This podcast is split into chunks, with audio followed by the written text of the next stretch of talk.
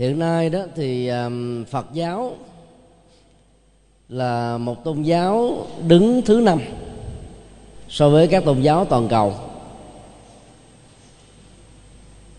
Sự có mặt của đạo phật đã mấy nghìn năm và phần lớn là trước cả những tôn giáo đứng từ thứ nhất cho đến thứ tư. Một câu hỏi đặt ra là tại sao có tuổi thọ một ngàn xin lỗi hai ngàn năm trăm năm. Mà Phật giáo lại không có được cái chỗ đứng vững như là các tôn giáo khác. Thống kê um, quốc tế về uh, phát triển tôn giáo cho ta số liệu. Thi chúa giáo bao gồm thi chúa giáo la mã tinh lành chính thống giáo và các giáo phái trực thuộc là đứng đầu toàn cầu 2 tỷ mốt tín đồ, hồi giáo một tỷ rưỡi tín đồ, ấn độ giáo 900 triệu. Và đây được gọi là tôn giáo quốc gia đang có cơ hội bành trướng trên toàn cầu. Thứ tư là tôn giáo trung quốc gộp chung nho giáo và lão giáo. Thì số lượng tín đồ là 394 triệu. Trong khi đó, Phật giáo chỉ có trên dưới 376 triệu tín đồ. Trong khi đó, các tôn giáo bản địa ở các quốc gia lấy tôn giáo gốc hay là tín ngưỡng dân gian của mình làm nền tảng đã chiếm 300 triệu. Như vậy, nhìn chung thì Phật giáo đứng vào hàng thứ năm, một con số khá thấp so với các tôn giáo phát triển trên thế giới hiện nay. Ai cũng biết rất rõ hồi giáo là một tôn giáo mê tín, cuồng tín và có rất nhiều điều khó có thể chấp nhận trong bối cảnh khoa học cũng như là về phương diện đạo đức và các chuẩn mực về tương quan xã hội. Ấy thế mà số lượng tín đồ của họ còn nhiều hơn gần như là gấp 4 năm lần so với Phật giáo. Một trong những nguyên do dẫn đến sự tăng trưởng số lượng tín đồ là tôn giáo này đã cho phép người nam được quyền có bốn vợ hợp pháp. Và cứ mỗi một người, chỉ cần hai đứa con, thì sau một thế hệ hai chục năm là có thêm 8 lần dân số được gia tăng. Và đây là cách thức phát triển số lượng tín đồ lớn nhất. Khảo sát vào biểu đồ về tôn giáo thế giới, ta thấy um, thiên chúa giáo, bao gồm à, các giáo phái và chi nhánh, chiếm 33% trong khi đó, hồi giáo 21% gồm có hai chùa phái chính, đó là Shiite và Sunni. Phật giáo chỉ chiếm được 6% và tôn giáo truyền thống của Trung Quốc trên 6% các tôn giáo bản địa phần lớn là ở châu Phi thì chiếm cũng trên dưới 6% Ấn Độ giáo 14% và không có tôn giáo là 16% còn à, do thái giáo thì à, khoảng 0,3% bây giờ ta thử đặt ra một cái câu hỏi. Thiên chúa giáo phát xuất từ do thái giáo, mà do thái giáo là trở thành là tôn giáo quốc gia, trong khi thiên chúa giáo trở thành tôn giáo toàn cầu. Từ thiên chúa giáo tách ra tinh lành chánh thống giáo, gộp ba cái này lại thì chiếm gần như là 33% dân số toàn cầu hồi giáo được tách rời từ thiên chúa giáo là chiếm một tỷ rưỡi dân số toàn cầu. Như vậy, vấn đề ở chỗ là bản thân tôn giáo với chân lý và đạo đức chưa phải là điều quan trọng để thu hút lượng tín đồ đối với mình, mà là cơ cấu tổ chức hành chánh, sự vận hành của nó, cũng như là những phương pháp làm thế nào để quần chúng có thể chấp nhận sự tương đối của các tôn giáo để đến với tôn giáo mà mình lựa chọn. Đó cả là một nghệ thuật và là sự thách đố.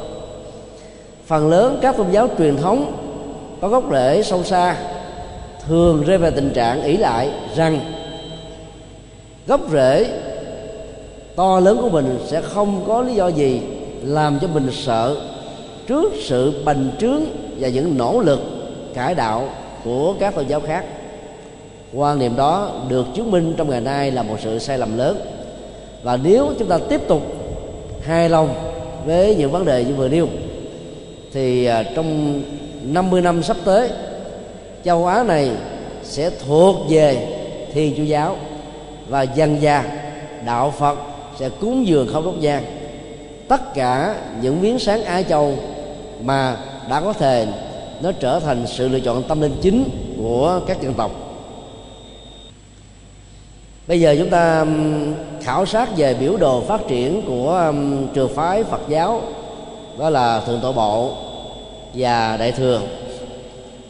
Trong ờ, phát đồ này đó, chúng ta thấy là bồ đề đậu tràng được xem như là điểm xuất phát tâm linh của phật giáo, vì tại đây đạo phật đã được thành tựu. Mặc dầu địa điểm lăn chuyển mấy chánh pháp là sa náp cách bồ đề đậu tràng khoảng 250 cây số. Nhưng bồ đề đậu tràng được xem là điểm tâm linh quan trọng nhất và là thánh địa của Phật giáo nếu ta so sánh một cách tương đối với Vatican của Thiên Chúa giáo và Mecca của Hồi giáo. Thì từ điểm này chúng ta thấy Phật giáo phát triển theo hai hướng. Hướng đi về miền Nam, địa dư của Ấn Độ ảnh hưởng một cách trực tiếp đến Tích Lan. Một hải đảo rất nhỏ ở phía dưới của đất nước Ấn Độ. Từ đó đã phát triển sang nước Miến Điện, Thái Lan, Lào, Campuchia. Và từ đây lại có một cái tác động phản ngược đối với Phật giáo Trung Quốc.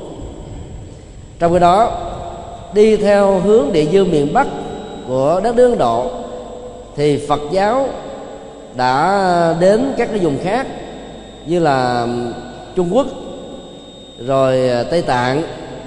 Từ đó ảnh hưởng đến Triều Tiên, Nhật Bản, Việt Nam. Dĩ nhiên đối với phần lớn các học giả phương Tây quan niệm thông thường là Phật giáo Việt Nam chịu ảnh hưởng trực tiếp từ Phật giáo Trung Quốc. Các học giả các sử gia các nhà khảo cổ Việt Nam đang từng bước chứng minh ngược lại rằng Phật giáo đã du nhập vào Việt Nam trước và từ Việt Nam tác động trực tiếp đến Trung Quốc. Nhưng vì truyền thống duy trì đạo Phật ở đây quá tốt, cho nên mấy ngàn năm lịch sử của Trung Hoa, hầu như những thăng trầm nó không diễn ra theo hai thế cực như là ở tại Việt Nam. Có lúc ý thức hệ của hồi giáo, xin lỗi, của do giáo đã trở thành là trọng điểm và Phật giáo trở thành là một lực lượng tâm linh bị quên lãng trong sự lựa chọn của quần chúng. Ở đây là một biểu đồ cho chúng ta thấy về sự mở rộng của Phật giáo Đại thừa. Phật giáo Đại thừa đã ảnh hưởng theo cái sơ đồ này đến Việt Nam là thông qua con đường của Trung Quốc và Trung Quốc cũng là cái nơi ảnh hưởng trực tiếp đến Nhật Bản, Triều Tiên. Và một phương diện khác là ảnh hưởng trực tiếp đến nền văn hóa Khmer. Sự mở rộng đó đó là một cái con đường tạo ra nhiều sự tranh luận. Và dĩ nhiên đứng từ góc độ của lịch sử các dữ liệu khảo cổ của Việt Nam quá ít chưa đủ sức thuyết phục các học giả phương Tây về việc đạo Phật vào Việt Nam trước Tây lịch. Trong khi đó, có mặt ở Trung Quốc vào năm 67 của Tây lịch. Trong phát đồ này, chúng ta thấy con đường thương mại, đặc biệt là con đường tơ lụa, đã có những cái tác động đa tôn giáo, ảnh hưởng đến sự phát triển của Phật giáo nói chung. Một trong những ảnh hưởng đó, chúng ta thấy là sự tương tác giữa Phật giáo và nền văn hóa của Hy Lạp. Sau đó là giữa phật giáo với nền văn hóa của thiên chúa giáo. Và con đường thương mại cũng như là con đường tơ lụa này đã đến một quốc gia rất xa xôi, đó là trung quốc. Từ những con đường thương mại như là những phương tiện để giao dịch về kinh tế, liên quốc gia trong đời cổ đại và trung đại mà Phật giáo đã được các thương gia và các nhà tâm linh có tầm nhìn xa, mang đến để giới thiệu cho những dân tộc khác chưa tiếp xúc với ánh sáng tâm linh của đạo Phật, có thể tiếp nhận để sống an vui và hạnh phúc trong cuộc đời. Các nhà nghiên cứu hiện đại chúng mình chúng ta thấy rằng sự tương tác giữa Phật giáo với nền văn hóa của Hy Lạp và Phật giáo với nền văn hóa của Thiên Chúa giáo đã làm cho hai tôn giáo này tiếp hưởng rất nhiều các giá trị tâm linh của Phật giáo. Nếu ai đó đã từng có cơ hội khảo cứu và tham quan các hang động đá của Phật giáo ở miền Nam là Aurora và Ajanta thì thấy cái mô hình kiến trúc nhà vườn trong các tu viện của Phật giáo trong lòng núi đã được Thiên Chúa giáo và Hy Lạp mô phỏng lại bằng các nhà thờ nguy nga hoành tráng ngày hôm nay. Các dữ liệu lịch sử như thế để cho thấy là sự tương tác đa chiều của tôn giáo luôn luôn có ảnh hưởng trực tiếp và tích cực lẫn nhau. Và do vậy, các tôn giáo chúng tôi tạm gọi là nước lã khuấy linh hồn vì nền tảng triết lý của họ ít đã sẵn lòng tiếp nhận các phương pháp luận, thậm chí là kiến trúc và các nền văn hóa của các tôn giáo lớn và cụ thể là đạo Phật ở tại châu Á để làm phong phú nội dung tâm linh và sự truyền thừa của tôn giáo mình. Trong khi đó, Phật giáo phần lớn là rơi vào trạng thái hài lòng, nghĩ rằng minh triết của Phật giáo là cao siêu quyền diệu và do vậy không sợ với bất cứ một lý do gì rằng trong tương lai nó sẽ mất đi tầm ảnh hưởng. Từ chỗ đó, thái độ này đã làm cho chúng ta không nghiên cứu, không tham khảo các phương pháp làm đạo cũng như là diễn tiến, truyền đạo của các tôn giáo khác trên năm châu và bốn biển. Kết quả là dân số tín đồ của phật giáo trong chiều dài của lịch sử bao giờ cũng đứng hạng thứ tư hoặc là thứ năm. Và số lượng đó nếu ta phân tích một cách nghiêm túc hơn, mặc dầu mang danh là phật tử, nhưng trong số 376 triệu tín đồ đó, bao nhiêu phần trăm là người hiểu được lịch sử Đức Phật? Bao nhiêu phần trăm là người hiểu được giáo pháp Đức Phật? Bao nhiêu phần trăm là người sống với nền minh triết đó câu hỏi đó có thể tạo ra một sự nhức nhối bởi những câu trả lời hoàn toàn trái ngược nhau. Và do vậy, số lượng tín đồ của chúng ta, phần lớn chỉ đơn thuần dừng lại ở góc độ tín ngưỡng. Và có một số tình huống, ta liệt họ là tín đồ Phật giáo, nhưng trên thực tế, họ chỉ là những người theo đạo thờ ông bà. Mặc dầu thờ ông bà là một trong bốn trọng ân của Phật giáo, và cho đến bây giờ ta vẫn chưa có dữ liệu cụ thể để minh chứng rằng trước khi đạo Phật du nhập vào Việt Nam vào cuối thế kỷ thứ nhất trước Tây lịch, thì tại Việt Nam đã có khuynh hướng thờ đạo ông bà chưa? Nếu trước đó chưa có, thì ảnh hưởng thờ ông bà tại Việt Nam có nguồn gốc từ Phật giáo. Còn nếu ta không chứng minh được, thì có thể nói cái con số được đánh đồng từ những người thờ đạo ông bà là Phật tử là một con số thiếu chuẩn xác. Một học thuyết khác phản biện rằng tại các nước cộng sản bao gồm Trung Quốc, Việt Nam và Tây Tạng việc thống kê xã hội học về dân số Phật tử không bao giờ là một sự chuẩn xác. Số lượng tín đồ Phật giáo có thể lớn gấp 2 so với số đã được đăng ký vì lý do tế nhị về chính trị và những quan hệ trong xã hội mà rất nhiều người Phật tử đã phải thầm lặng, không kê khai trong lý lịch của mình.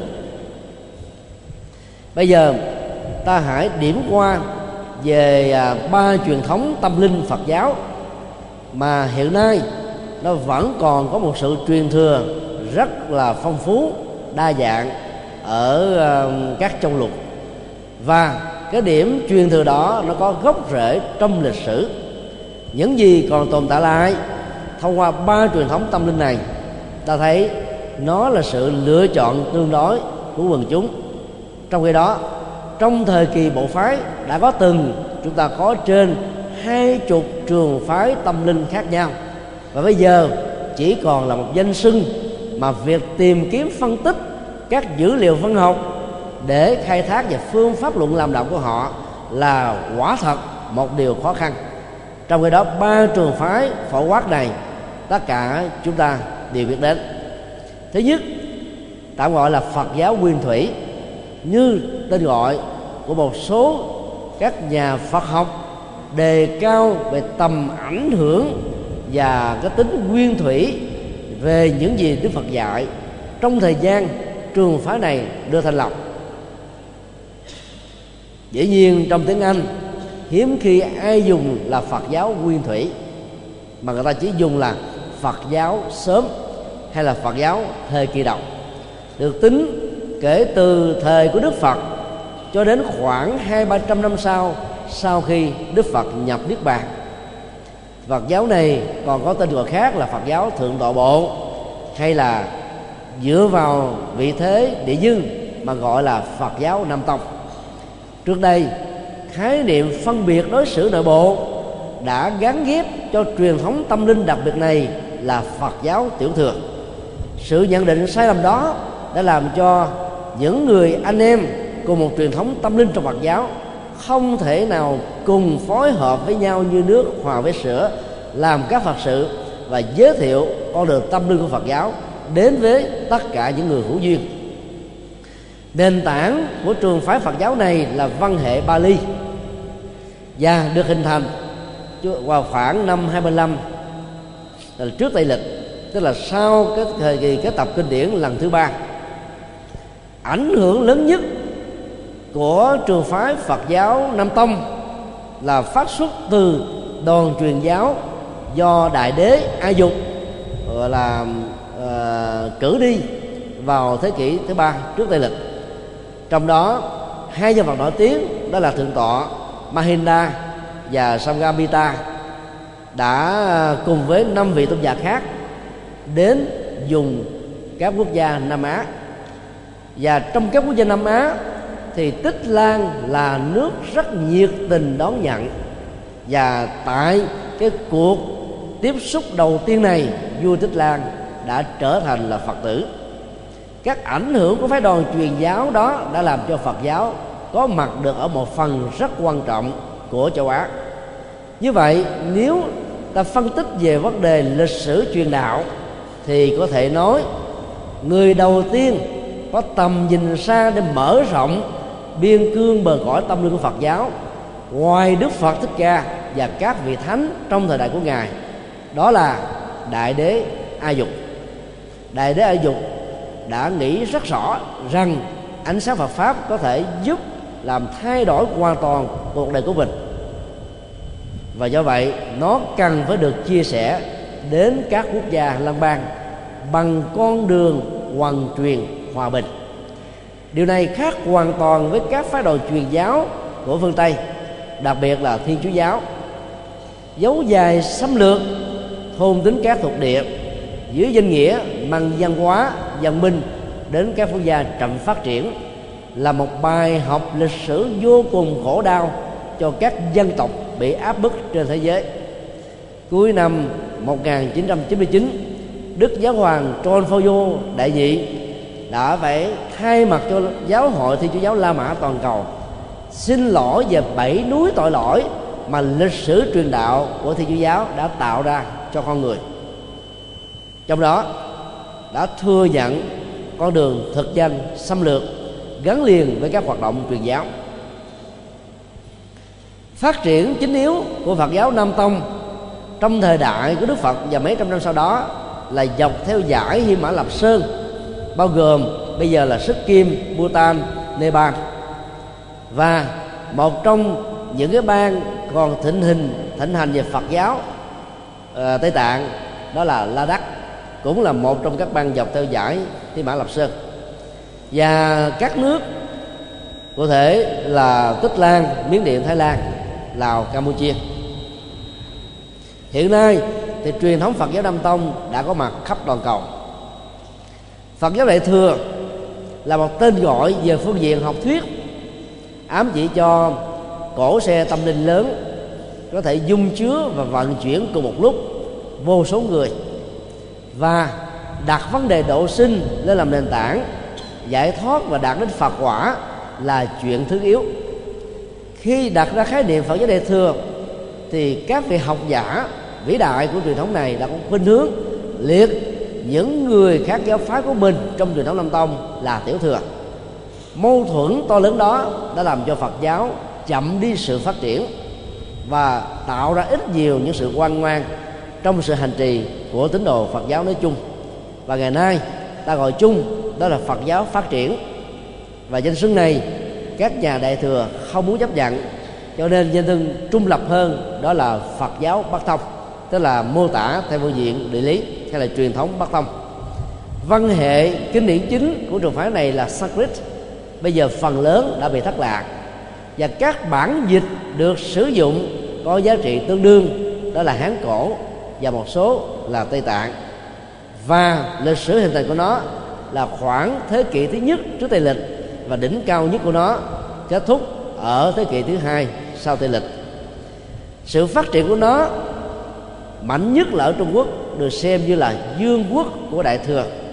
Các quốc gia như là việt nam, nhật bản, triều tiên, mông cổ và các vùng trung á là ảnh hưởng khá nhiều từ dương quốc đại thừa của trung quốc hiện nay, ở một số nước trung á thì đạo phật đã cúng dường mảnh đất hoàn toàn không đốt nhang cho hồi giáo. Và tình hình tương tự sẽ có thể diễn ra ở châu Á trong tương lai. Là bởi vì các phái đoàn truyền giáo của Thiên Chúa và Tinh lành đã được huấn luyện rất kỹ càng, trong khi đó có được hoàn truyền Phật pháp của chúng ta là những nỗ lực hoàn toàn mang tính tự phát. Dĩ nhiên hiệu quả của sự truyền bá đó là không cao. Trường phái thứ ba là phật giáo cam kim cang thừa, còn được gọi là phật giáo mật tông. Văn hệ chính của nó là tây tạng hay là tạng ngữ. Phát triển chính yếu tại ấn độ vào thế kỷ thứ năm đến thế kỷ thứ bảy sau tây lịch. Và nó là một sự giao thoa và nói đứng từ góc độ của tiếng biến văn hóa là sự vay mượn hay nói theo một cách độc lập. Đó là một sự tương đồng giữa mặt tông của ấn độ giáo.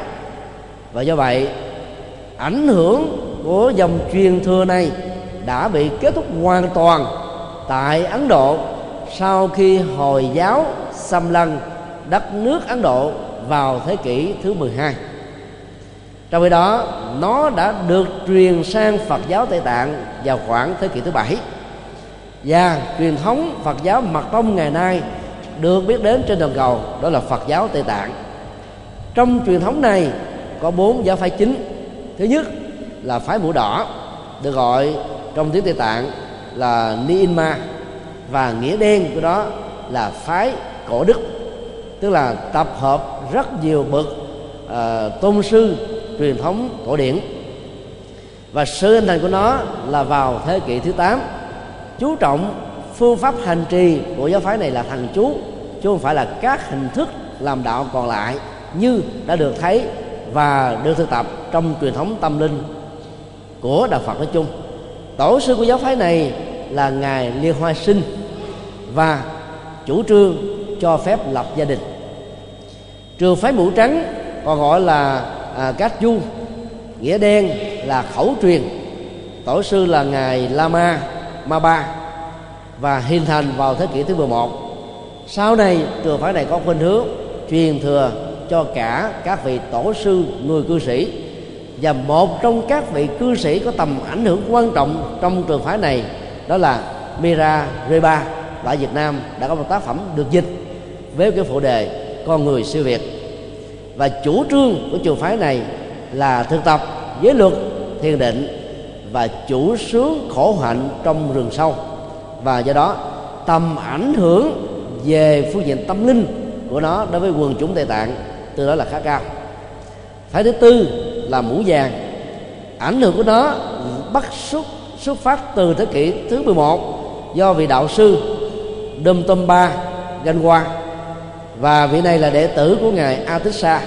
Nhưng thủy tổ được xem là người có công sáng lập gia phái này một cách chính thức, đó là ngài lớp sang rắp ba, còn được gọi là ngài tống khách ba, tông kha ba, vào thế kỷ thứ 15 tông kha ba có hai ngài đệ tử quan trọng nhất, có tầm ảnh hưởng lớn nhất trong lịch sử truyền bá trường phái tây tạng trên toàn cầu, đó là dalai lama và panchelama đạt lai lạt ma và ban thiền lạt ma đạt lai lạt ma thì là giáo chủ về phương diện tâm linh, cũng là lãnh tụ quân sự và chính trị về à, phương diện quốc gia.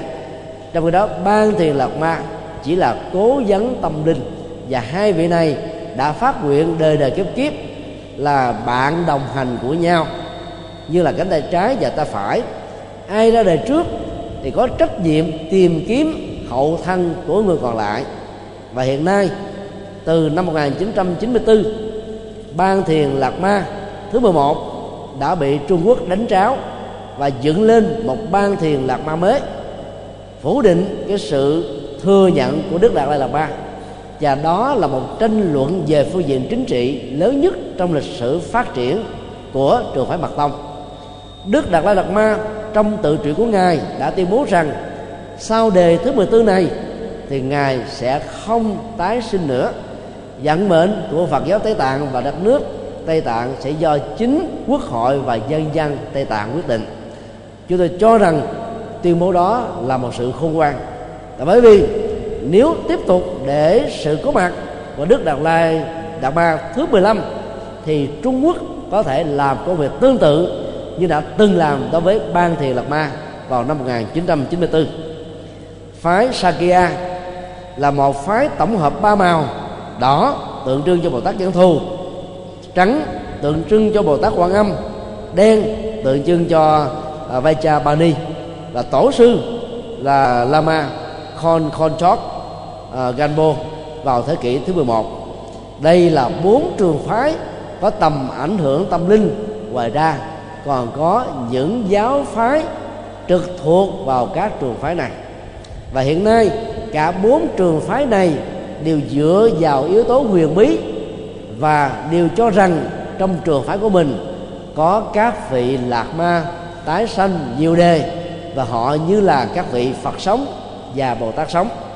Nhờ quan niệm về phương diện thần bí mà ảnh hưởng của Phật giáo Tây Tạng, trong đời sống quần chúng có một chỗ đứng khá đáng kể.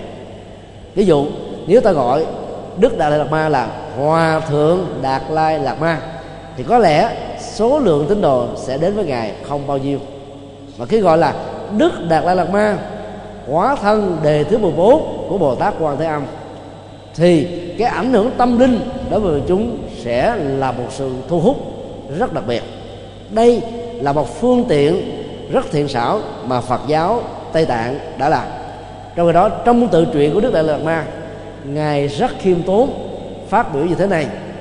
Thế giới cho tôi là một vị lãnh đạo Phật giáo số một rất là tinh vi trong uh, toàn cầu hiện nay. Người dân Tây Tạng cho tôi là Phật sống nhiều đề. Bản thân tôi tôi chỉ thấy mình là một tu sĩ bình thường a common monk.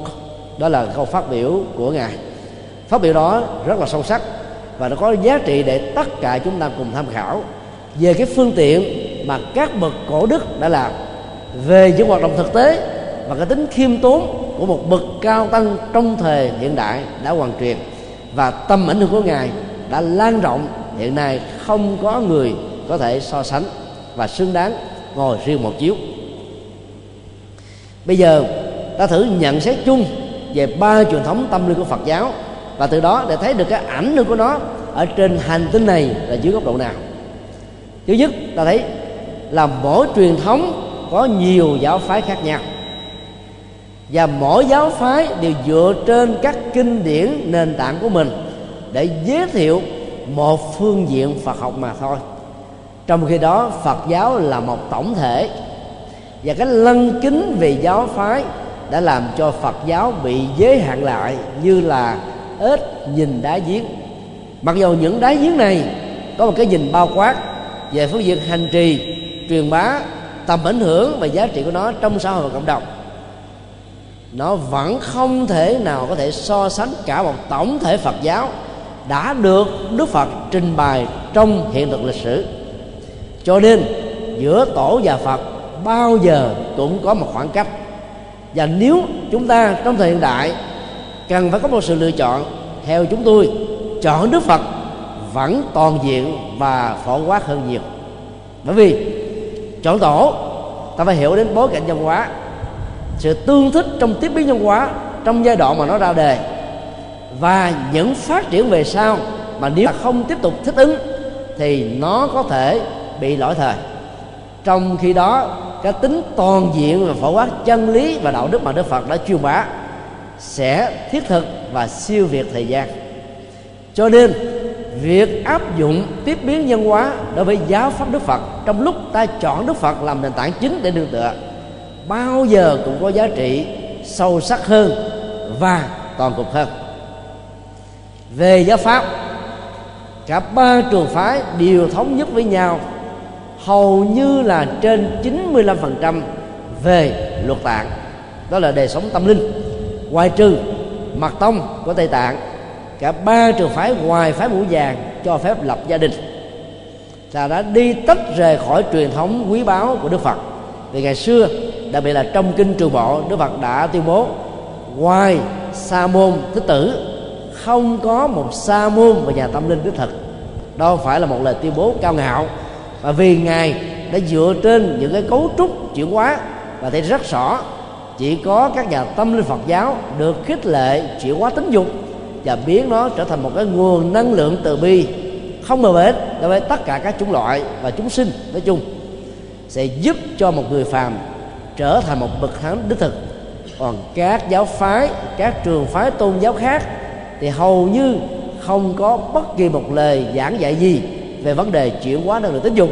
Và do đó, giàu được tôn vinh là thánh sống, là chúa sống, là thánh cổ, là chúa cổ thì đó chẳng qua cũng chỉ là một danh xưng.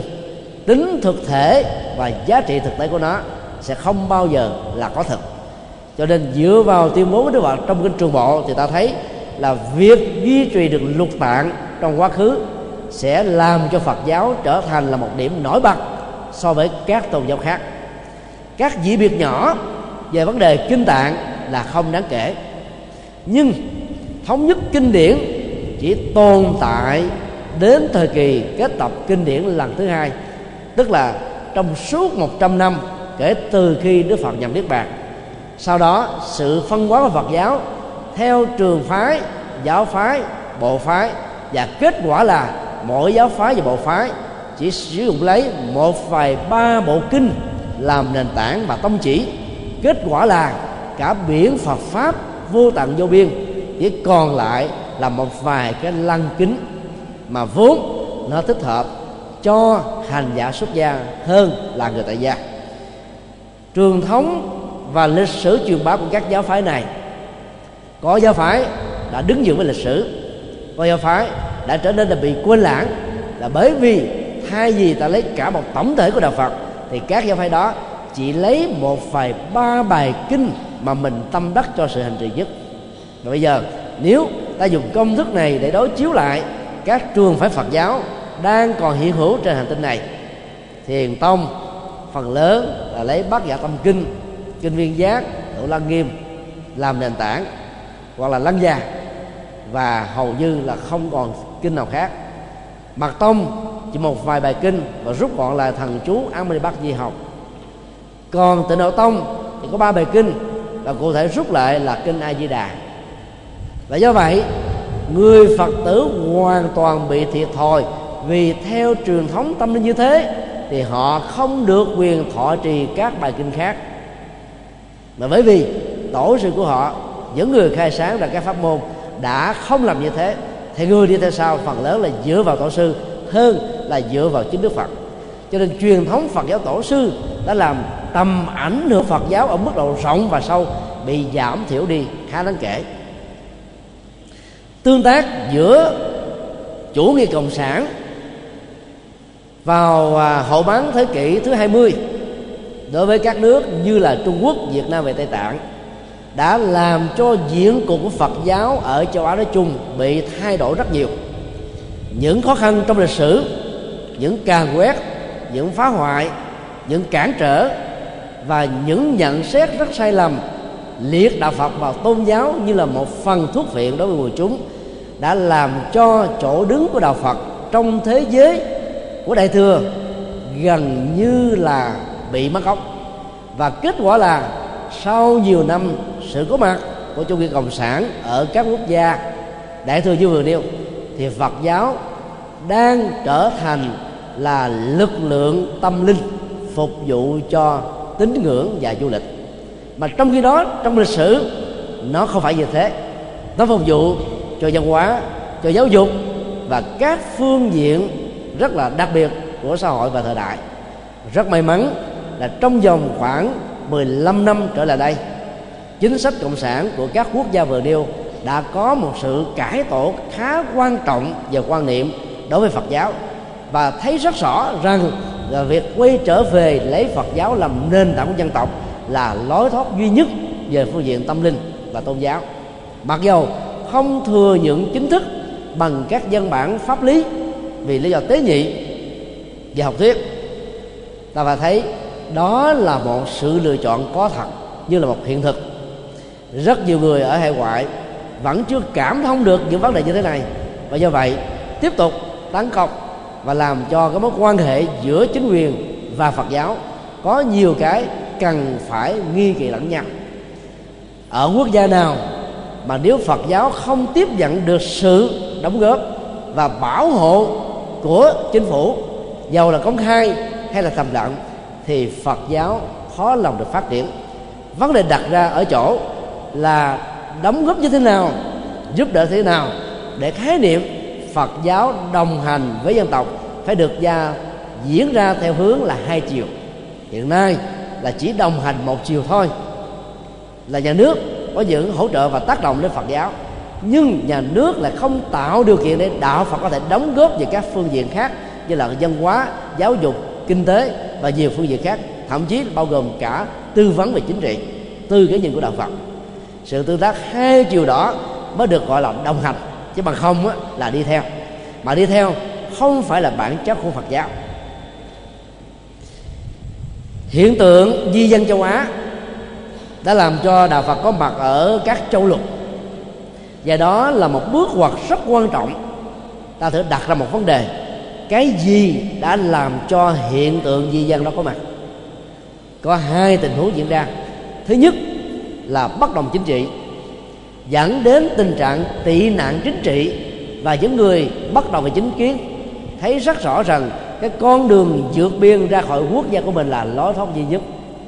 Thứ hai là con đường kinh tế, vì trong những năm tháng đầu khi các nước cộng sản giành được độc lập và thống nhất toàn bộ lãnh thổ thì cái kinh nghiệm lãnh đạo và điều hành của họ quá kém.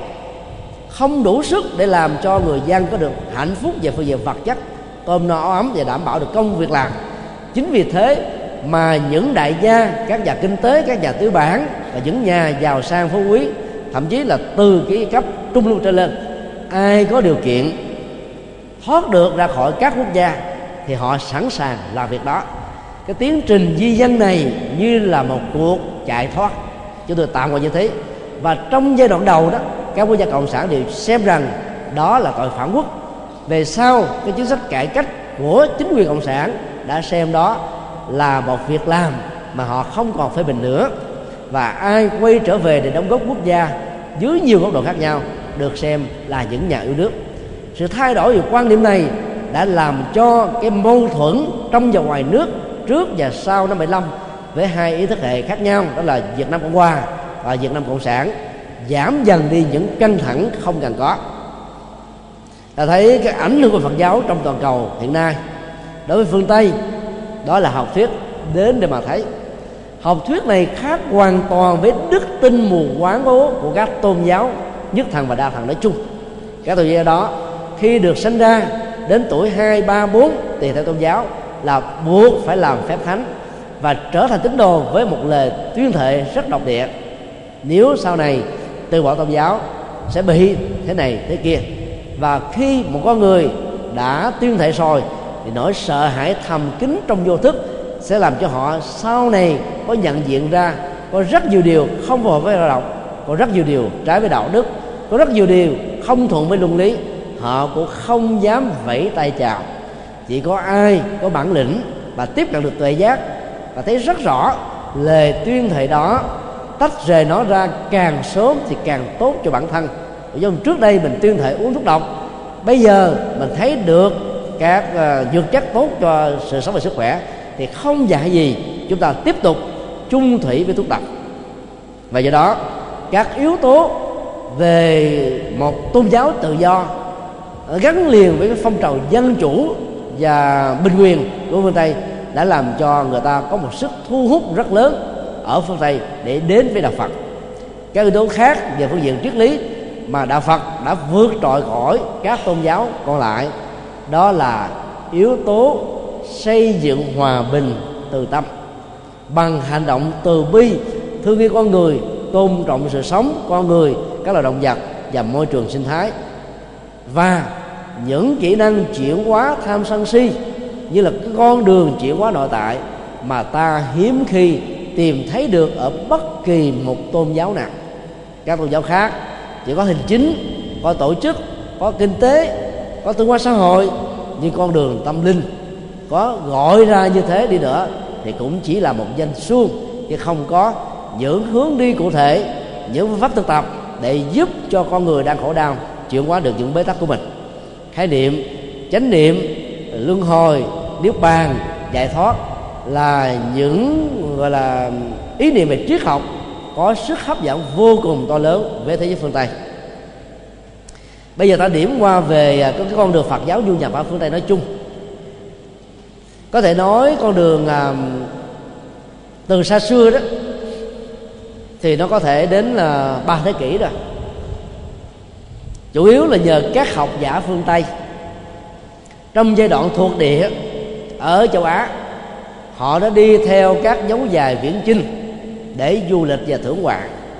Trong đó có rất nhiều các triết gia, các học giả, các nhà khảo cổ, các nhà lịch sử có tầm nhìn, rộng lượng và độc lập khỏi ý thức hệ chính trị của quốc gia mình.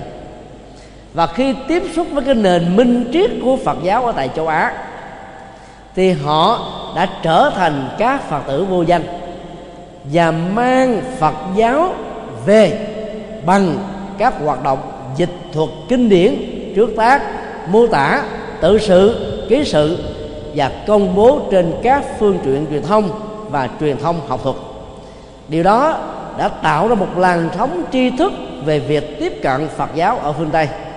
Và dĩ nhiên, đây chỉ là phật giáo tinh hoa, chứ không phải là một hình thái phật giáo mà chúng ta cần đến sự phát triển phật giáo được biết đến mạnh nhất ở phương tây có thể nói là vào hậu bán thế kỷ thứ 20 nhờ vào con đường du lịch và truyền thông càng hiện đại. Ta có thể nói uh, cái khám phá của cái công nghệ truyền thông trong đó có vi tính và các kỹ thuật số như là cái phước báo cộng nghiệp to lớn nhất mà con người cả hiện đại đã tiếp nhận được mà tổ tiên cha của chúng ta trong quá khứ, có mơ cũng không có nhìn thấy được ở trong giấc ngủ. Huống hồ là thấy nó trong một hiện thực. Từ cái cộng nghiệp này đó, chúng ta thấy là quả địa cầu như là một trái sòi trong lòng bàn tay. Các cái khoảng cách về địa dư vật lý đã không còn là một cản trở vật to lớn như trước đây nữa. Những khó khăn về kinh tế không còn là một trở ngại vật mà ta vẫn có thể vượt qua để biết được những chuyện diễn ra khắp toàn cầu. Chỉ cần có khoảng 400 ngàn đồng, mua một chiếc tivi màu giá rẻ của Trung Quốc sản xuất là ta có thể nắm bắt được những chuyện trong nhà, ngoài phố, trong quốc gia, liên quốc tế, thậm chí là liên hành tinh, thậm chí là từng giờ khác một. Nếu ta có thêm tiền, thiết kế parabol hay là đăng ký nhiều đài thì thông tin đó được cập nhật bởi các đài trong và ngoài nước khác nhau. Và đây là phước báo to lớn nhất nếu chúng ta biết tận dụng được. Cái con đường di dân châu Á về chính trị, ta thấy ờ, chủ yếu là bắt nguồn từ cuộc chiến tranh Đông Dương. Ở tại Việt Nam, thì cụ thể là thập niên năm 1950 và lần thứ hai, thập niên 1960 và cái kết thúc của cuộc chiến tranh Đông Dương đó để dẫn đến cái à, sự thống nhất đất nước Việt Nam. Nam Bắc là một, là vào năm 1975 chính sách cải cách điền đai của trường cộng sản tại Việt Nam lúc đó là một thất bại và một sự sai lầm về phương pháp luận. Chính sách đánh tư bản, đổi tiền và nhiều cái chính sách gọi là ngược đãi đối với dân tri thức của chính thể trước, thậm chí là cầm tù, đã làm cho cái giới tri thức giới kinh tế và nhiều thành phần đóng góp cho các phương diện khác của xã hội đã phải rời quốc gia mà ra đi. Cái uất hận đó nay đã bốn chục năm mà trong lòng của phần lớn những người này đang ở tại cộng đồng Việt Nam hải ngoại vẫn chưa ngôi ngoài. Chúng ta đã có được thống nhất đất nước, nhưng chúng ta chưa được sự hợp nhất lòng dân. Ta chưa hợp nhất được trong và bên ngoài. Và đó cũng còn là một thách đố cho đất nước Việt Nam mà vai trò của Phật giáo trong vấn đề thiết lập ra một cái hướng như là một nhịp cầu để tạo ra sự nối kết là một cái khó khăn mà nếu làm được là một phước báo rất lớn cho dân tộc và đất nước Việt Nam. Tại Tây Tạng thì cuộc xâm lăng của Trung Quốc thôn tính quốc gia này và xem nó như là một cái um, một cái uh, nguồn quận vào năm 1959 đã làm cho Tây Tạng lưu vong tại Ấn Độ. Và từ tại địa điểm Ấn Độ này mà Phật giáo Tây Tạng đã có mặt khắp toàn cầu đã chịu ảnh hưởng cái giá trị giáo dục trực tiếp bằng tiếng Anh của trên 400 trường đại học ở đất nước Ấn Độ và hàng ngàn các nhà nghiên cứu khác nhau các các uh, viện nghiên cứu khác nhau. Do đó ta thấy bài học lịch sử mà Tây Tạng đã cống hiến cho lịch sử truyền đạo của đạo Phật đó là phải bỏ đi những cái ranh giới giới hạn trong việc giữ các cái truyền thống văn hóa ngôn ngữ gốc để ta truyền bá bằng ngôn ngữ quốc tế. Và do vậy, quần chúng thế giới sẽ đến với chúng ta dễ dàng hơn. Nếu ta lấy đó là một thước đo như một giả thuyết, thì cái công việc mà thiền sư Nhất Hạnh làm trong vòng 25 năm tại làng Hồng, mà bây giờ gọi là làng Mai là truyền bá bằng ngôn ngữ quốc tế. Nền minh triết của Phật giáo Đại thừa rất sâu sắc. Nền minh triết của Phật giáo Việt Nam cũng không kém gì. Ấy thế mà, cái tiếng nói về động góp của Phật giáo Việt Nam ở toàn cầu là chẳng bao nhiêu, vì ta chẳng có bao nhiêu tác phẩm bằng tiếng Anh. Và ta không có các nhà hoàng pháp bằng tiếng Anh và những ngôn ngữ quốc tế. Chính vì thế, Phật giáo Việt Nam cho đến hậu bán thế kỷ 20 vẫn là một hình thái Phật giáo bị bỏ quên và không được biết đến.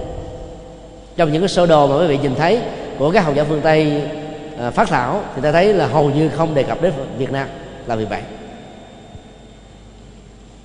Tại Tích Lan thì à, cuộc chiến tranh à, nội bộ giữa hổ Tamin và lực lượng chính phủ tức là Phật giáo đã làm cho rất nhiều người phải bỏ nước ra đi vì lý do an ninh. Mặc dù lý do chính trị là không có, nhưng bắt đầu về chính phủ là không có. Hội tơ miên là theo hồi giáo và muốn có một vùng tự trị cho một cái đảo quốc quá nhỏ bé, vốn là không cần thiết này. Đã làm cho là, Phật giáo bị chững lại khá nhiều. Ba chục năm nội chiến đã làm cho biết bao nhiêu người trí thức đã phải không còn muốn ở tại quốc gia của mình nữa. Và từ biến cố này có rất nhiều người ở tại quốc gia như vừa nêu bao gồm Việt Nam, Tây Tạng, Tích Lan và bao gồm luôn cả Campuchia vào năm 1979 gọi đó là pháp nạn Phật giáo. Trong khi đó nếu chúng ta so sánh với cái kinh nghiệm mà Đức Đạt Lai Lạt Ma đã xử lý cái bế tắc lịch sử như một giai đoạn khó vượt qua của đất nước này vào năm 1999 tại Ấn Độ. Trong cái lễ tưởng niệm 40 năm có mặt tại Ấn Độ thì ngài đã dùng một tiểu ngữ là 40 năm đại chuyển pháp luân. Còn đây đó trong các cộng đồng Việt Nam ở hải ngoại người ta vẫn gọi là pháp nạn. Nghĩ là pháp nạn thì mình đã tự xem mình là một nạn nhân. Và khi xem mình là nạn nhân á, thì nỗi khổ niềm đau được quân tập và tái diễn với một tần số lặp đi lặp lại khá nhiều lần. Và do vậy, nỗi khổ niềm đau này không thể nào được phóng thích. Thay vì sống với hiện tại lạc trú, thì họ có khuynh hướng tiếc nuối về quá khứ vàng so với chính mình.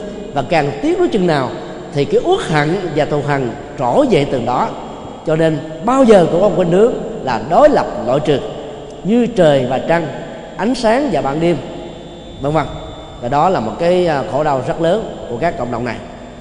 Trong khi đó, đức đạt lai đạt ma từ cuộc đấu tranh đòi độc lập chủ quyền dân tộc khỏi Trung Quốc từ năm 1959 cho đến bây giờ chỉ muốn có được cái quyền tự trị như là một tỉnh độc lập trong Trung Quốc. Trung Quốc vẫn phủ quyết và xem ngài là một con sói phá hoại cái nền hòa hợp đoàn kết nội bộ của đất nước này và làm tai tiếng đất nước này trên cái hình ảnh của toàn cầu. Đó là chúng ta thấy là một bậc được xem là Phật sống, có một cái nhìn rất là thoáng, từ việc đòi độc lập đến tự trị.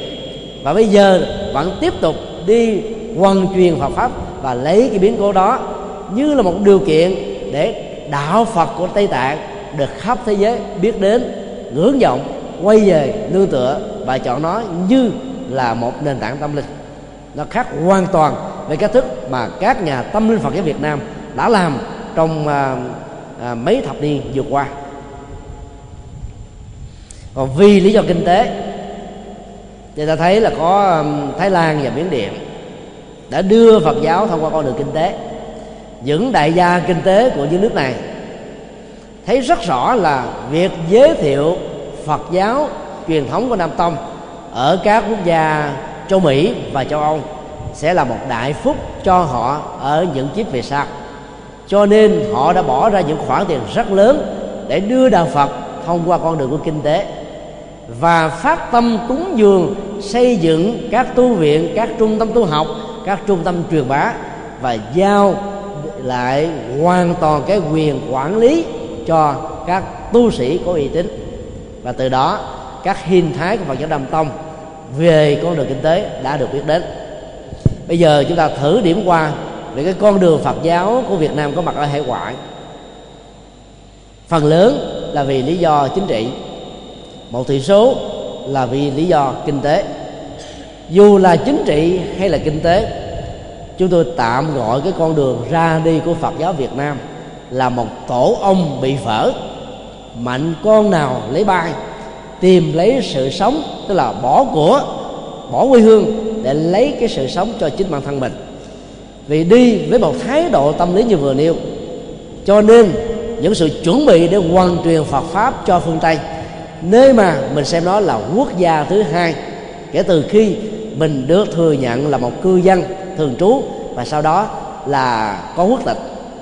Thì như vậy, cái công việc hoàn truyền đã trở thành là thứ yếu mà thôi trong khi đó cũng với một cái kinh nghiệm tương tự tây tạng đã đưa con đường truyền bá tâm linh đến với thế giới phương tây. Và kết quả là mặc dầu trước chúng ta có một uh, mười mấy năm thôi mà cái ảnh hưởng của họ trên toàn cầu là cực kỳ to lớn. Trong khi đó trước năm 1959 thế giới hoàn toàn vô tịch về Phật giáo Tây Tạng mà bây giờ trên toàn cầu, người ta biết về Phật giáo Tây Tạng là nhiều nhất. Đó là một kinh nghiệm mà chúng ta cần phải học. Khi ra đi, bằng những lý do tổ ông bị vỡ, thì ta không thể nào làm cho Phật giáo được xuân minh. Cho nên trong thời gian vừa qua, Phật giáo Việt Nam phải đối phó với sự tồn tại. Đầu tiên là phải gây dựng niềm tin tôn giáo cho những Phật tử không có nơi nương tựa. Và do đó, xây dựng các ngôi chùa ý thức như là một cộng nghiệp xấu của người Việt Nam, phân hóa nội bộ. Cứ mỗi ngôi chùa sau một thời gian, tách làm hai. Hai người bắt đầu với nhau, tách làm bốn. Bốn người không đồng ý về quan điểm, tách làm tám. Tám làm mười sáu. Và như thế hiện nay trên toàn cầu, trong cộng đồng Việt Nam hải ngoại, ta có gần 500 ngôi chùa tịnh thất tịnh xá niệm Phật được. Trong số đó, chưa đến 10% có giấy phép là chùa như là một cơ sở hoạt động tôn giáo thực thụ. Và phần lớn là hoạt động lậu. Và gặp rất nhiều khó khăn. Mỗi khi có bất cứ một cư dân ở lân cận thưa kiện về sự làm ồn, sự tập trung, quá nhiều những người tín đồ đến hoặc đậu xe quá đông, thì các ngôi tự viện và tỉnh thất địa phật đường đó sẽ gặp rắc rối. Mà nếu không đình chỉ hoạt động, sẽ bị luật pháp cưỡng bức đôi lúc tránh vỏ dưa là lại tiếp tục gặp các vỏ dừa. Ở Việt Nam, xây các chùa cũng là một khó khăn rất lớn, theo pháp lệnh tôn giáo hiện đại. Nhưng khi được cho phép rồi ta muốn làm gì thì làm. Hầu như không người giám sát, không người quan tâm, không không có trở ngại gì hết. Cho nên nó có cái khó và nó có cái dễ. Còn ở hải ngoại, để có được một giấy phép thì ngoài tiền bạc còn có an toàn về gọi là cứu hỏa an toàn về lọc nước an toàn về chống uh, chống trộm và nhiều cái phương diện an toàn khác. Và phải hội đủ các điều kiện như trên thì mới được một giấy phép. Và do vậy phần lớn có thể nói trên 85% là không đáp ứng được các yêu cầu như vừa nêu. Nếu chi tiết quá thêm về con đường Phật giáo du nhập vào châu Âu thì ta sẽ thấy nó cũng có những bài học để mình rút ra. Châu Âu đã chọn được Phật giáo đầu tiên. Ba quốc gia có công quan trọng trong vấn đề giới thiệu Phật giáo đó là Anh, Đức và Pháp. Các nhà khảo cổ của Anh đóng một vai trò khá quan trọng trong vấn đề phát hiện ra các di tích ở tại Ấn Độ. Cunningham là một nhà khảo học vĩ đại của thế giới gần như là phát hiện phần lớn các di chỉ khảo cổ và di vật khảo cổ của bốn Phật tích và từ đó đó, các nhà khảo cổ của Ấn Độ mới tiếp tục làm công việc hoàn chỉnh như chúng ta thấy các thánh tính của Phật giáo trong à, khoảng 10 năm trở lại đây. Còn trước đó thì hầu như người ta không biết là đã từng có các công trình to lớn, đã từng có các công trình kiến trúc tự viện đã từng có trong lịch sử một đạo Phật thịnh vượng như vậy. Cho đến khi nào ta có được bằng chứng về khảo cổ? Thế kỷ thứ 18 và đặc biệt là thế kỷ thứ 19 thì nhiều học giả phương Tây khi đến Ấn Độ cảm thấy hoàn toàn thần phục trước cái nền minh triết đặc biệt và do đó đã làm họ không thể nào không công bố nền minh triết này với thế giới phương Tây. Thánh điển châu Á được biên tập và công bố. Trong đó có một bản rất quan trọng, đó là thánh điển Phật giáo. Và kể từ khi tùng thơ thánh điển Phật giáo nằm trong tùng thơ thánh điển châu Á được công bố ở tại Anh, thì ảnh hưởng lan rộng về phương diện tri thức của đó đã có mặt khắp toàn cầu và như vậy ta có thể rút ra một bài học là muốn cho Phật giáo được phát triển, con đường tốt nhất vẫn phải là tri thức thôi. Từ con đường tri thức đó thì đạo Phật mới có mặt với hình thức là đạo Phật quần chúng. Và nếu ta trở về với đạo Phật lịch sử, khi Đức Phật thành đạo, trước đó ngài đã hứa với tầng bà sa la là sau khi giác ngộ độ ông đầu tiên, nhưng Đức Phật đã không giữ lời. Và ngài đã phải tìm đến hai vị khai tâm mình có nguồn gốc từ kỳ đại giáo, đó là Alara và Uddaka. Không ai, một người đã qua đời một tháng, một người đã qua đời bảy ngày trước khi Đức Phật thành đạo. Và đối tượng thứ ba được càng nghĩ tưởng đến là năm anh em Kiều Trần Như, được xem là năm nhà tâm linh Bà La Môn có tầm dốc lúc bấy giờ. Mà các nhà tâm linh Bà La Môn được hiểu là đại diện về giới trí thức và giáo dục ở trong xã hội. Sau đó ngài đã quay trở về 250 cây số đến cái làng ô lâu tầng lo ca diếp để độ ba anh em ca diếp, cũng là các nhà tri thức nổi tiếng nhất của ma kiệt đà. Và từ con đường này, cộng với 55 các vị ờ, hiền thánh đầu tiên là các thương gia, tri thức, thì Phật giáo đã có được 1.250 vị thánh hiền, toàn là các bậc hiền trí cả. Và từ đó, đạo Phật mới phát triển rộng mặc dù là một sự tình cờ nhưng các nhà học giả phương tây đã đi y hệt cái bài mà đức phật đã đi ngày xưa trong cái chiến lược phát triển phật giáo tại nước ấn độ. Đến thế kỷ 20 thì phật giáo đại chúng á, được hiểu biết đến đó là phật giáo của truyền thông sách vở internet rồi à, báo đài đã làm cho nhiều người biết đến đạo phật và thiên chúa giáo cũng như các tôn giáo cực đoan trên toàn cầu đã không còn có bất kỳ một phương tiện hữu hiệu nào để bịt mắt, để bịt tai, để bịt miệng và để ngăn cấm không cho tín đồ của mình tìm đến các nền minh trí của phương đông và đặc biệt đó là phật giáo. Sự thu hút lớn nhất chưa từng có trong lịch sử tôn giáo mấy nghìn năm của hành tinh chúng ta. Đối với Phật giáo của châu Mỹ, thì thế kỷ 19 ở phương diện học thuật, được biết đến chủ yếu là nằm ở hai bang. Đó là bang đảo Hawaii. Do cái công du nhập của người Trung Quốc và Nhật Bản đã thỉnh mời các vị thiền sư và các vị đạo sư lỗi lạc đến làm đạo tại đây.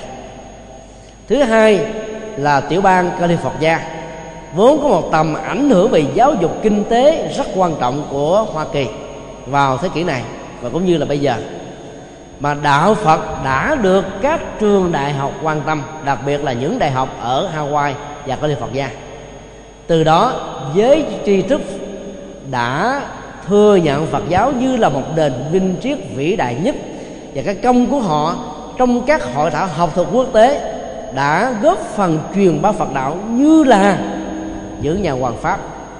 Trong khi đó, tìm đến hình ảnh của các nhà hoàng pháp thật sự thì chẳng bao nhiêu cho nên con đường tri thức ở tại châu Mỹ vẫn là con đường quan trọng. Cuối thế kỷ thứ 19 công lao lớn nhất và kể đến hai nhân vật nổi tiếng. Thứ nhất là đại đức Dhammapada chữ hán dịch là pháp phổ người à, tích lan và thiền sư nhật bản sojen saku là thầy của cư sĩ suzuki ở việt nam ta thường gọi lạm xưng là thiền sư suzuki hai thầy trò của thiền sư suzuki đã đóng vai trò rất quan trọng trong vấn đề truyền thông học thuật tại hoa kỳ. Và sau này, vào năm 1936 giới thiệu Phật giáo tại trường đại học London, Anh. Và từ đó, Anh và Hoa Kỳ là hai địa điểm rất quan trọng để giới thiệu Phật giáo cho giới trí thức. Khi Suzuki du học tại Hoa Kỳ, với tư cách là một sinh viên của các trường đại học, thì Suzuki là thông dịch viên của thiền sư nổi tiếng Soyen Saku và nếu không có bậc thầy Soken Yaku này, thì có lẽ là thiền của Phật giáo Nhật Bản đã không được biết đến. Và nhờ là thông dịch viên trực tiếp và đắc lực cho thiền sư này, cho nên Suzuki đã thừa hưởng được gia tài tâm linh cực kỳ quý hiếm. Và khi trở thành giáo sư đại học tại các trường ở California, thì Suzuki đã mở ra cái phong trào gọi là phân tâm học và thiền để mời gọi các nhà phân tâm học nổi tiếng toàn cầu vào thời điểm đó. Đó là Freud. Và sau đó là học trò của ông là Jung. Đã làm cho phong trào nghiên cứu về tâm tức học Phật giáo như là con đường tâm linh được thế giới tri thức của phương Tây chấp nhận một cái rất là to lớn. Thì cái ảnh hưởng của ngài Dhammapala trong thuyết trình tại cái hội nghị gọi là quốc hội thế giới về à, các tôn giáo được tổ chức tại Chicago. Thì việc thuyết trình này đã gây một cái tầm ảnh hưởng cực kỳ to lớn về nền minh triết Phật giáo bị lãng quên vốn được gọi là viếng sáng châu Á. Nhân vật thứ hai đó là thiền sư uh, Sojan Saku giới thiệu về nền minh triết của Phật giáo Đại thừa và cụ thể là thiền học của Nhật Bản. Nhân vật thứ ba một cách gián tiếp đó là Vivekananda một nhà đạo sư của Ấn Độ giáo cách tăng hiện đại. Và ông này là một nhà hùng biện nổi tiếng của thế giới vào thời điểm đó. Thuyết trình tại quốc hội tôn giáo toàn cầu. 72 tiếng đồng hồ liền, không ngủ, không ăn, không uống. Đó là một cái kỷ lục mà cho đến bây giờ chưa có ai phá được. Và nhờ cái sự trình bày đặc sắc đó mà thế giới phương tây các nhà lãnh đạo tôn giáo của phương tây đã phải nghĩ đến nền minh triết của ấn độ nói chung. Và trong đó, cái ngôi sao sáng chói như là bắt đầu chính là đạo phật. Các tôn giáo nghiên cứu về nền viên triết phương tây phải là để học hỏi, truyền bá, mà là để rút kinh nghiệm và đưa tôn giáo của họ ở phương tây. Đối thoại liên tôn giáo bao giờ cũng có lợi và hại. Các tôn giáo lớn như là thiên chúa giáo sử dụng cái chiêu thuật này là để xóa đi cái hình ảnh quá xấu về dấu dài thực dân xâm lược của họ trong quá khứ và tạo ra một cái hình ảnh thân hữu đối với bạn bè tôn giáo khác với cái nghệ thuật giao tiếp, với cái học thuật chuyên môn, với cái đối xử rất là khéo léo để gây thiện cảm từ cá nhân, dẫn đến thiện cảm tôn giáo của họ. Đó là một chiêu rất là thành công trong khi đó các tôn giáo khác ở phương đông tiếp xúc trong các cái cuộc giao lưu này đó thì hầu như lại trình bày các bí kíp võ công tâm linh thành công của mình. Và do vậy những tôn giáo đế quốc như là thế giới la mã đã học được những bài học mà không phải trả tiền. Lệ và hại bao giờ cũng có trong các cuộc đối thoại. Một ảnh hưởng vô cùng quan trọng đối với uh, châu âu và đặc biệt là ở hoa kỳ đó là hội thông thiên học. Đó là một cái hội, gọi là giới thiệu tôn giáo chung. Không có đề cao bất kỳ một tôn giáo nào. Lấy các giá trị tinh thần của tôn giáo làm nền tảng để nhằm xây dựng một giá trị tinh thần cho nhân loại ở thế kỷ cuối 20 trở đi. Mặc dầu hiện nay cái phong trào thông tin học đã bị chết, không phát triển mạnh như là thời điểm nó xuất phát từ năm 1875 và trong cái hội ông thiên học đó, các giá trị tâm linh của Phật giáo, đặc biệt qua cái nhìn và giới thiệu của Krishnamurti, đã làm cho thế giới biết đến đạo Phật và thần tượng đạo Phật. Krishnamurti là người ảnh hưởng rất lớn từ nền học thuyết bất nhị của Phật giáo Đại thừa và cụ thể là của Bồ Tát cư sĩ Duy Ma Cật trong kinh Duy Ma. Từ cái truyền thống đặc biệt đó mà những ảnh hưởng tâm linh của Phật giáo đã được thế giới biết đến.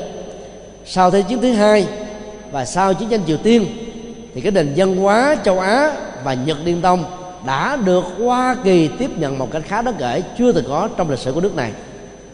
Các ảnh hưởng của di dân chính trị, đặc biệt Tây Tạng, sau năm 1959 đã làm cho nhiều trường của Mỹ có các khoa hóa học. Và bây giờ đó Hoa Kỳ là nước đứng đầu thế giới có khoa Phật học độc lập, trên gọi là hai chục trường. Và có những cái phân khoa Phật học gần như là mấy chục trường đại học. Nó nhiều gấp nhiều lần so với Ấn Độ, nơi Đà Phật, đại số phát như là một chiếc nôi. Bây giờ chúng ta hãy tự đánh giá về cái con đường truyền đạo thông qua việc mô tả về đạo Phật ở phương Tây, bao gồm hai châu lục quan trọng đó là đạo Phật ở châu Mỹ và đạo Phật châu Âu đạo Phật ở châu Phi và châu Úc á, thì nó không cần thiết vì cái ảnh hưởng của nó là không nhiều lắm. Mặc dù hiện nay châu Úc có số lượng tín đồ Phật giáo là 10% tức là 2 triệu trên 20 triệu dân. Còn số đó phần lớn là từ cái làn sóng di dân của châu Á mang đến.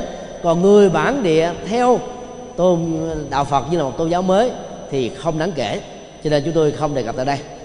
Thứ nhất ta có thể nói là đạo Phật di dân thông qua con đường của chính trị và kinh tế, thì đạo Phật này có một cái khuynh hướng truyền bá chính yếu là gì? Là giữ được cái nền văn hóa bản địa tại đất khách quê người, như là một cái nền tảng tâm linh giúp cho mình vượt qua được nỗi khổ niềm đau, như là một nghệ thuật, như là một điểm tựa, như là một sự quay về. Vì, như chúng tôi đã nói, đó là một loại đạo phật tổ ông bị vỡ, cho nên giới hạn của nó là nằm trong cộng đồng của người cùng ngôn ngữ. Ví dụ, cộng đồng việt nam thì được các chùa việt nam phục sự, người thái lan thì được chùa thái lan hướng đến. Tây tạng là là một cộng đồng mà có một cái à, một hướng là rời khỏi cái à, cộng đồng chính của mình mà phụng sự cho dân bản địa. Cho nên tầm ảnh hưởng của đạo Phật di dân của Tây Tạng là số một trong tất cả các đạo Phật di dân trên toàn cầu. Thiền sư nhất hạnh là người đã học được bài học lịch sử đó và là nhân vật thành công thứ hai sau Đức Đạt Lai Lạt Ma vì đã truyền đạo bằng tiếng Anh, tiếng Pháp và được dịch trực tiếp bằng tiếng Đức, tiếng Ý, Bồ Đào Nha, Tây Ban Nha và một số ngôn ngữ quan trọng khác của châu âu. Và theo dự đoán của chúng tôi trong vòng ba chục năm nữa thì ảnh hưởng của đạo phật uh, Ờ, theo hướng dẫn của thầy sư nhất hạnh phối hợp về phương pháp thuyền truyền thống là tứ niệm xứ và 16 pháp quán niệm. Với phương pháp luận của đại thừa sẽ có một cái chỗ đứng cực kỳ to lớn. Đó là một đạo phật chánh pháp. À, ít có yếu tố mê tín dị đoan và thần bí như là của đạo phật tây tạng. Cho nên ta có thể nói đạo phật di dân là chưa mạnh dạng để ra khơi và chỉ gọi là đánh cá dọc theo bờ biển và hải phận của mình và kết quả là mục đích truyền đạo bị giới hạn một cách khá đáng kể. Một loại đạo phật thứ hai, chúng tôi tạm mệnh danh đó là đạo phật thế tục. Để chỉ cho cái hình thái người tu sĩ được quyền lập gia đình. Đạo phật thế tục đó bao gồm hai truyền thống lớn, đó là tây tạng, gần như là ba phần tư các tu sĩ, và đạo phật nhật bản, gần như là 8 phần 10 thì đạo Phật thế tục này có một cái tầm ảnh hưởng rất quan trọng trong đời sống của người dân. Vì đã đưa đạo Phật vào trong chính trị kinh tế quân sự rồi nghệ thuật văn hóa các lĩnh vực các ngành nghề thậm chí là nghệ thuật như là thiền trà rồi rồi uh, võ công rồi kiếm pháp rồi uh, bon phương diện khác nữa. Tất cả những điều đó nó trở thành là một bài học. Dĩ nhiên á, giữa hai đạo phật thế tục thì ta thấy là thế tục của phật giáo nhật bản đi về con đường nhập thế văn hóa. Trong khi đó, thế tục của phật giáo tế tạng đi về con đường thần bí. Mà thần bí là một hấp lực rất lớn của thế giới phương tây thông qua con đường tái sinh, dự đoán tương lai của mình và những kiểm chứng rất là chuẩn xác. Từ đó đã làm cho thế phương tây rất là thành phục tuy nhiên đạo phật thế tục của tây tạng nó có rất nhiều yếu tố gọi là đi ngược lại với phật giáo truyền thống. Đặc biệt đó là những yếu tố về đa thần giáo, như là một phương tiện, như là một tiếp biến văn hóa. Nếu không xử lý nó một cách khéo léo, thì đạo phật này nó có thể phát triển về dân số, về tín đồ, nhưng về con đường giải thoát, như là các đạo phật truyền thống thì khó có thể đạt được ở mức độ khác nhau rồi đạo phật thứ ba đó là đạo phật trí thức và cụ thể đó là thiền đại thừa qua thầy trò của thiền sư Suzuki và tầm ảnh hưởng của nó mặc dù hiện nay các trường phái thiền đại thừa của Nhật Bản, Tây Tạng, Triều Tiên đã có mặt ở châu Mỹ, ở châu Âu, ở châu Úc nhưng tầm ảnh hưởng của nó không bằng một phần nào so với tầm ảnh hưởng của thiền Vipassana, thiền tứ niệm xứ, 16 pháp quán niệm của Phật giáo truyền thống. Như vậy, ta đặt ra một câu hỏi tại sao thiền đại thừa truyền bá trước lại có một cái ảnh hưởng ít hơn là thiền vipassana. Câu trả lời một cách rõ đón của chúng tôi là, vipassana đi theo những cái bước thực tập rất đơn giản, rất cụ thể, có thể kiểm chứng, và cái chức năng nó là giải phóng những căng thẳng mà thế giới phương tây thông qua cái phong trào là hiện đại hóa đã biến con người để trở thành một cái máy một phân nửa do vậy, thực tập thiền sẽ giúp cho họ trở thành một con người hoàn chỉnh hơn. Hoặc tối thiểu ở chỗ làm cho họ không bị mất thăng bằng. Và do đó, nó chính là sự lựa chọn khá đắc lực. Trong khi đó, tịnh độ tông và các tông phái trường còn lại của đại thừa đã không có một tầm ảnh hưởng lớn được. Cho nên, đạo phật tri thức chủ yếu là thông qua nghiên cứu học thuật, truyền thống học thuật, công bố các minh triết. Và do đó nó là một cái hiện tượng nước chảy xuống thấp. Chứ nó không phải là có một hiện tượng quan trọng mà một đạo phật, quần chúng đạo phật. Thông thường cần đến cuối cùng đó là đạo phật quần chúng. Theo chúng tôi đó là sự ứng dụng thiền tứ niệm xứ và các phương pháp thực tập tâm linh thông qua các bài kinh khác nhau. Đạo phật quần chúng này theo chúng tôi nên dựa vào kinh lượng bộ làm nền tảng, tức là lấy tất cả các kinh điển làm truyền thông tâm linh các vị tổ sư, chẳng qua chỉ là một dữ liệu để tham khảo. Ta học đức phật là học trực tiếp. Và do đó, ta học từ dữ liệu nguyên thủy. Học với tổ sư là học dữ liệu thứ hai và dữ liệu tham khảo mà thôi. Và dĩ nhiên, điều này rất khó chấp nhận ở các quốc gia như là trung quốc, được gọi là những quốc gia tổ sư, hay là nhật bản, triều tiên và việt nam. Ngay cả tây tạng cũng vậy. Cho nên đạo phật đại thừa là đạo phật tổ sư ứng dụng các truyền thông bằng tiếng anh sẽ giúp cho đạo phật quần chúng có mặt khắp mọi nơi và mọi chỗ và đây chính là một đạo phật mà theo chúng tôi là nước chảy lên cao. Có nghĩa là mình phải thiết lập các máy bơm, các hệ thống dẫn, đường dây điện, tạo áp suất và đưa đạo Phật lên các cái đỉnh cao ở những nơi mà nó chưa từng có mặt trong lịch sử. Chứ không nên để cho nó chảy như một hiện tượng là xuống thấp như là bình thường. Bây giờ trở lại vấn đề bàn thảo về một đạo Phật phương Tây là để nhìn về Phật giáo Việt Nam. Tại Việt Nam á, thì chúng ta thấy cái truyền thống của Phật giáo yêu nước nó xuất hiện từ thời kỳ thuộc địa Đông Dương của phương Tây ở thế kỷ thứ 11 thứ 17 cái phong trào yêu nước nó có từ học thuyết tứ trọng ân và tất cả các hữu khuôn nếu theo do giáo là hữu trách phi quốc gia làm việc thì Phật giáo hơn bao giờ hết. Có nhiều tu sĩ đã phải hy sinh pháp thân huệ mạng của mình, cỡ áo cà sa phát chiếu bạc. Cái phong trào đó là một cái phong trào rất cần thiết và chính từ điểm này một thách đố nội bộ đã diễn ra. Đó là quan điểm theo hay không theo chủ nghĩa yêu nước, theo ở mức độ nào, không theo ở mức độ nào, không theo được hiểu là kháng cự hay là không. Một cái ảnh hưởng thách đố khác đó là sự có mặt của thiên chúa giáo trong dấu dài xâm lược của thực dân tại cái nước châu á thì vấn đề uh, đặt lại các cái phương diện hành trì và hành chánh của phật giáo là cần phải có. Bởi vì từ một con số Giêsu cho đến bây giờ thì Chúa giáo đã có được 10% dân số. Đạo Phật Việt Nam trong lịch sử là trên 85% bây giờ theo thống kê chính thức như chính phủ ban hành cách đây mấy năm khoảng 3 năm thì chúng ta chỉ còn 49% dựa vào thống kê của các cái à, uh, sư lý lịch. Và nếu ta không bận tâm về cái sự sụt giảm số lượng tín đồ phật tử thì trong một tương lai ba chục năm có là ba chục năm con số 49% sẽ phải xuống nhiều hơn nữa. Hiện nay đó ta thấy các chùa đi đông thực ra nó chỉ là lưu lượng thôi. Phật tử không hài lòng với pháp môn này thì chạy qua pháp môn khác. Không hài lòng với ngôi chùa này thì chạy qua ngôi chùa khác. Lưu lượng đó là di chuyển, con số đó không gia tăng. Trong khi các thành viên chính trong gia đình là giới trẻ, có thể chiếm, gọi là, gấp 200 lần cho đến ba bốn trăm lần, thì lại không được Phật giáo quan tâm. Và kết quả là, ta đánh mất rất nhiều cơ hội đã có thêm cái cơ hội phục vụ cho giới trẻ và số lượng quần chúng lớn của Việt Nam. Cái phong trào giải phóng dân tộc đã dẫn đến cái mâu thuẫn rất lớn, hậu độc lập tại Trung Quốc, Việt Nam và Campuchia trong và ngoài nước.